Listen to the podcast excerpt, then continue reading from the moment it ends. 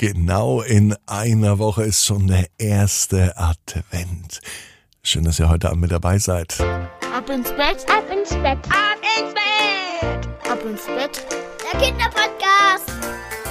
Hier ist euer Lieblingspodcast. Hier ist Ab ins Bett heute für euch mit der 817. Gute Nacht Geschichte. Ich bin Marco und ich freue mich mit euch gemeinsam in diesen Sonntag vor den ersten Advent zu starten. Heute ist dann der, der nullte Advent, für nächsten Sonntag der erste ist. Durchatmen. Bald beginnt die Vorweihnachtszeit und jetzt beginnt der Sonntagabend mit dem Recken und Strecken. Nehmt die Arme und die Beine, die Hände und die Füße und reckt und streckt alles so weit weg vom Körper, wie es nur geht. Macht euch ganz, ganz, ganz, ganz lang Spannt jeden Muskel im Körper an. Und wenn ihr das gemacht habt, dann lasst euch einfach ins Bett hinein plumsen und sucht euch eine ganz bequeme Position. Hier ist die 817. Gute Nacht Geschichte für Sonntag, den 20. November. Elina und der endlose Regen. Elina ist ein ganz normales Mädchen, es ist ein ganz normaler Sonntag. Es kann sogar dieser Sonntag sein. Dieser Sonntag ist ein richtiger Regentag. Und es hört gar nicht auf zu regnen. Ununterbrochen tröpfelt der Regen an die Fensterscheibe von Elina. Wenn sie den Regen beobachtet, gerät sie ins Träumen. Die Regentropfen verbinden sich an der Fensterscheibe, Zuerst ist es ein Tropfen, dann kullern sie herunter, sie verbinden sich und fließen wie ein kleiner Bach, ein sehr, sehr kleiner Bach, an der Fensterscheibe herunter. Draußen vor dem Fenster sieht Elina eine Pfütze. Eigentlich ist dort immer ihr Sandkasten. In diesem Jahr hat sie kaum noch im Sandkasten gespielt. Elina wird eben auch immer größer und auch die Spielsachen verändern sich. Dort, wo der Sandkasten war, Papa hat ihn weggebaut, da soll im nächsten Jahr eine Feuerstelle hin. Elina wünscht sich, abends mit ihren Eltern oder auch mit Freunden an einer riesengroßen Feuerstelle zu sitzen, direkt vor dem Haus im Garten. Dort können sie dann Stockbrot backen.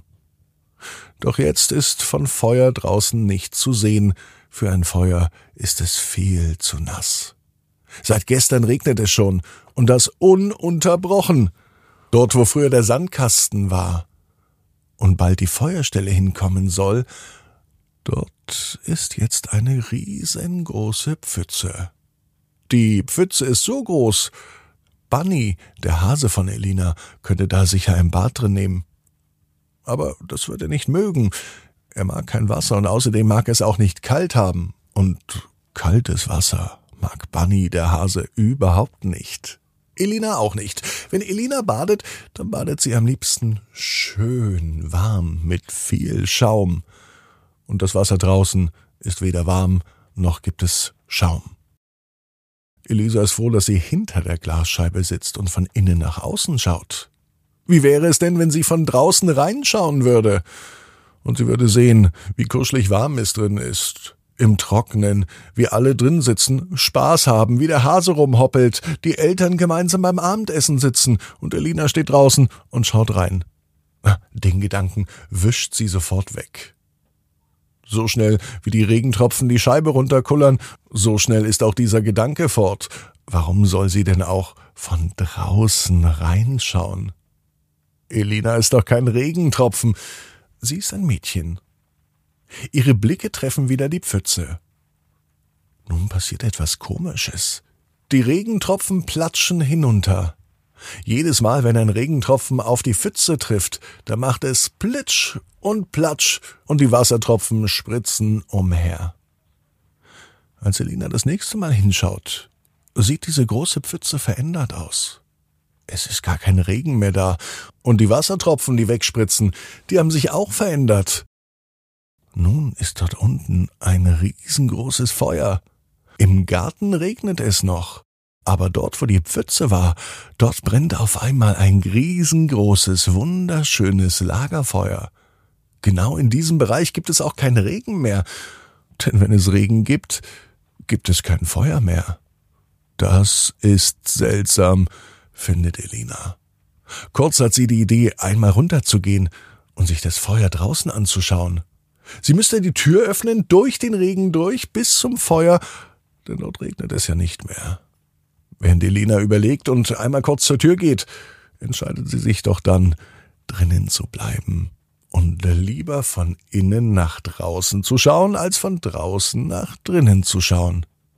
Als sie nun wieder aus dem Fenster blickt, ist das Feuer verschwunden. Draußen regnet es. Wieder fallen dicke Tropfen gegen das Fenster, und auch unten, wo eben gerade noch ein wunderschönes Lagerfeuer war, ist wieder eine große Pfütze mit fetten Regentropfen. Kein Feuer mehr. Aber Elina weiß, dass das Feuer ganz bald dort unten brennen wird. Der neue Lieblingsplatz. Als Elina abends im Bett liegt, geht ihr diese Pfütze nicht mehr aus dem Kopf. Vielleicht ist das ja eine Wunderpfütze. Das beschäftigt sie so sehr, dass sie in der ganzen Nacht noch davon träumt. Was wäre, wenn das wirklich eine Wunderpfütze wäre? Sie kann dann einfach reinspringen und bis nach Australien tauchen. Oder sie verwandelt diese magische Pfütze zurück in einen Sandkasten. Denn obwohl Elina etwas älter ist, vermisst sie ihren Sandkasten doch ganz schön. Manchmal zumindest, wenn sie spielen möchte. Oder sie verwandeln diese Pfütze in einen Fischteich. Elina mag doch Tiere so sehr. In dieser Nacht fallen Elina noch tausend Ideen ein. Und das alles nur mit einer einzigen Pfütze, was man da alles machen könnte. Am liebsten ist Elina aber doch keine Pfütze, sondern eine Feuerstelle. Mit Stockbrot und Marshmallows. Elina weiß genau wie du. Jeder Traum kann in Erfüllung gehen. Du musst nur ganz fest dran glauben. Und jetzt heißt's ab ins Bett, träum was Schönes. Bis morgen, 18 Uhr. Ab ins Bett.net. Gute Nacht.